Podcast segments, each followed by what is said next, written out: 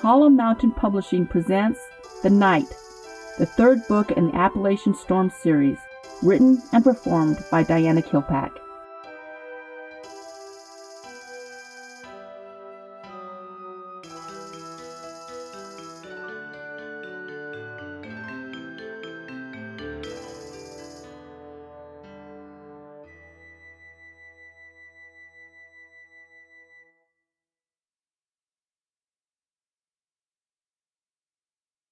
Chapter 7 Silver Katie turned to head back into the plantation home when the pile of luggage caught her eye.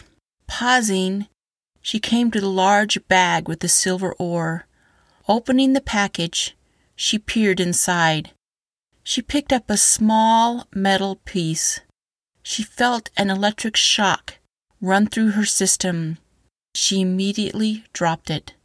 David, she asked with her thoughts, could you come out front for a minute? Looking up, she could see David in the doorway, walking quickly in her direction. She picked up the piece of metal. Once again, she felt the electrical shock. What is it? he said. Here, hold this, Katie said. David grabbed the silver. What? You don't feel anything when you touch it? Katie asked in surprise. No, he replied. I get some kind of an electric shock when I touch it, Katie explained. What kind of electric shock? David asked, obviously intrigued. Not a big one, Katie tried to explain. Remember when you told me to touch my tongue to a 9 volt battery? You're never going to forget that, are you? David said, grinning. Hey, it freaked me out, Katie said dramatically. Anyway, it sort of feels like that. There's a constant shock going through my system. What happens if you touch a larger one? David asked. I'm not sure I want to try it, Katie said. If it looks like you're getting electrocuted, I'll pull you away, David said. You're kidding me, right? she asked. We have to know, David pointed out in a reasonable voice. Just reach over and touch a big one. Katie looked at one of the large pieces. What's the matter? David asked. The great white wolf afraid of a chunk of metal? Katie glared at him. He gave her a wink. Just touch it, he said persuasively. That was the exact words you used for the 9 volt battery, Katie said dryly. He gave her a charming smile she always adored. Here, I'll touch it first. He reached out, grabbing the largest piece. He immediately began shaking. Katie jumped up, pushing him away. She grabbed the object and hurled it away. She felt a much larger zap for a split second before it left her hand. Turning back to David, she frantically tried to see if he was okay, only to find him lying on the ground, laughing hysterically. She wanted to punch him. You are the most gullible person I have ever met, David said through his laughter. I can get you to do anything. Reaching down, she followed through with her desires. She punched him. David reached up, blocking her wrist. Twisting his hips, he swung his leg around, knocking her legs, unbalancing her. She landed on top of him. He kept laughing as she continued to try and give some kind of blow. She was too close to him for her blows to have any effect. Lowering her head, she rested her forehead on his chest. I'll get you for this, she muttered. Maybe the two of you need to get a room, a voice said above them. Katie looked up in surprise. Everyone was outside, watching them with various degrees of astonishment. She quickly rolled off David. David got off the ground, the grin never leaving his face. He reached down, offering Katie his hand. Don't look so embarrassed, he said with his thoughts privately. We were not doing anything wrong. I know, Katie replied. If you know, then get that guilty look off your face, David instructed with his thoughts. Shut up, she snapped back. This made him laugh. Katie cleared her throat. Do you guys handle this? She gestured towards the ore. Silver? What do you mean by handle? Kat asked.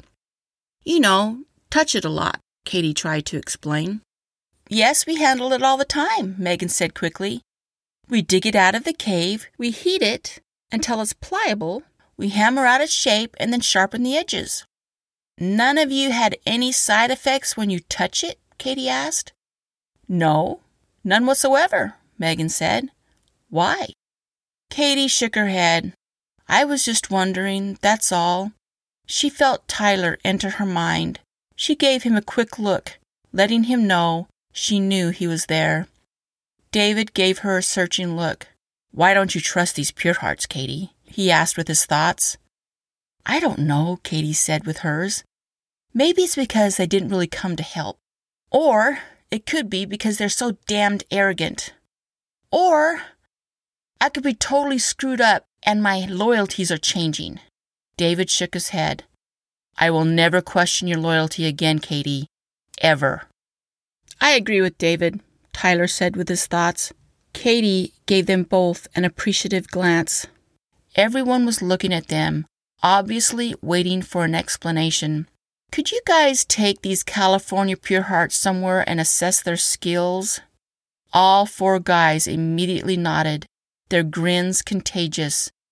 I don't deal with little people, Kat said. Why? Katie shot back. You're a little wolf. She could see the guys immediately deflate. I'm sure the other girls are nicer, she said to them with her thoughts. I am the great white wolf. Kat's voice shook with her anger. I demand respect. Tyler covered his mouth with his hand, clearly enjoying himself. No, you are a lieutenant or maybe a captain. Katie's voice trailed off. To be great, you have to be, oh, I don't know, bigger. Kat puffed out her chest. I am the great! It took less than a second to change and pounce on the girl. I am the great white wolf, she screamed with her thoughts. Do you see the difference? Do you see why they would call my size great? In another second, she was back into human form, her clothes back on her body. She folded her arms. Kat dissolved into tears. Guys, get them out of my sight, she instructed. Oh, and by the way, Katie decided to inform them, none of the people under me are little people. These guys are my top fighters. You will show them the respect they deserve. Everyone in the group turned to go back into the plantation house, except for Forrest. Katie's eyes rested on him. She recognized the look in his features all too well. It was the same look Lizzie had given her before she had turned into an enticer. The animosity rolling towards her was a tangible force she could feel. I see your hatred, old man, Katie said with her thoughts. I'm watching you. You don't have to treat one of your own like that, Forrest said, his voice like steel. You don't take away their dignity. Kat was determined to put me in my place the moment she heard about me, Katie said quietly. She is the one who thought she was better than everyone else. She was the one who demanded not to deal with little people. She was the one who demanded respect when she gave none in return. We came here to help you, he said. No, you came here to find out why I could contact you before we were wiped off the face of the planet, Katie emphasized. So now you know. You can hear me because I am the great white wolf. Like it or not, I am your leader. With that last statement, she thought of Tyler and teleported Forrest to him. She watched the old man disappear. Tyler? she called with her thoughts. Yes, ma'am, Tyler replied. Did Forrest just appear next to you? Katie asked. Yes, ma'am, he responded. Huh, she said out loud. What? David asked cautiously. When I've been teleporting things, I've been picturing a place like a room or a cage, Katie explained. Just now, I pictured Tyler and sent Forrest there, and he arrived safe and sound. Let me get this right, David said. You don't have to know where the person is, just the person, and you can send those items and people? Yeah, that's pretty cool, David said. When can you teach me? Maybe after this big fight, Katie said. If we survive. David walked over to the large piece of silver, picking it up. What happened when you touched it? I got a much bigger shock, Katie said. How much of a shock? David asked. It didn't knock me off my feet, but it was strong enough for me to want to make it stop, she explained. You only had it for a second, David said. I wonder what would happen if you held on to it. Katie shook her head. I'm not going to find out. It wasn't pleasant.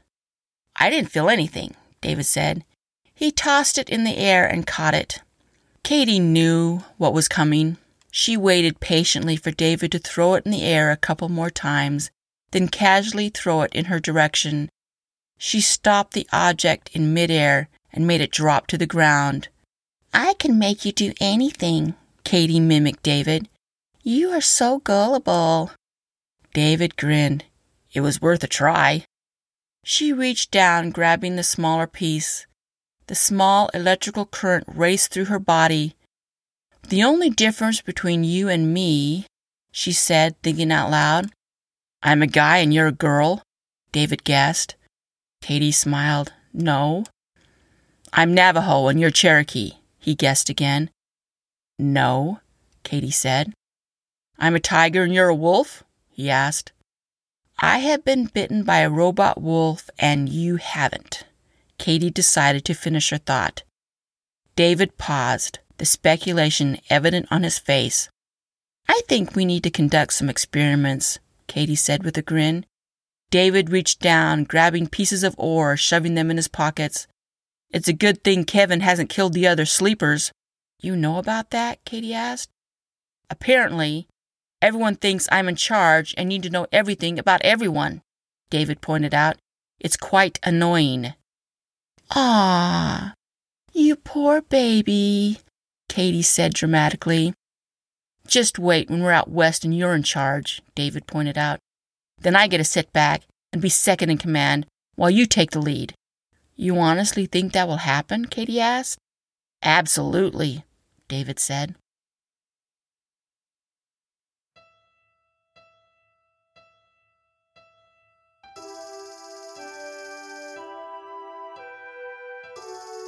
Thank you for listening to The Knight, the third book in the Appalachian Storm series.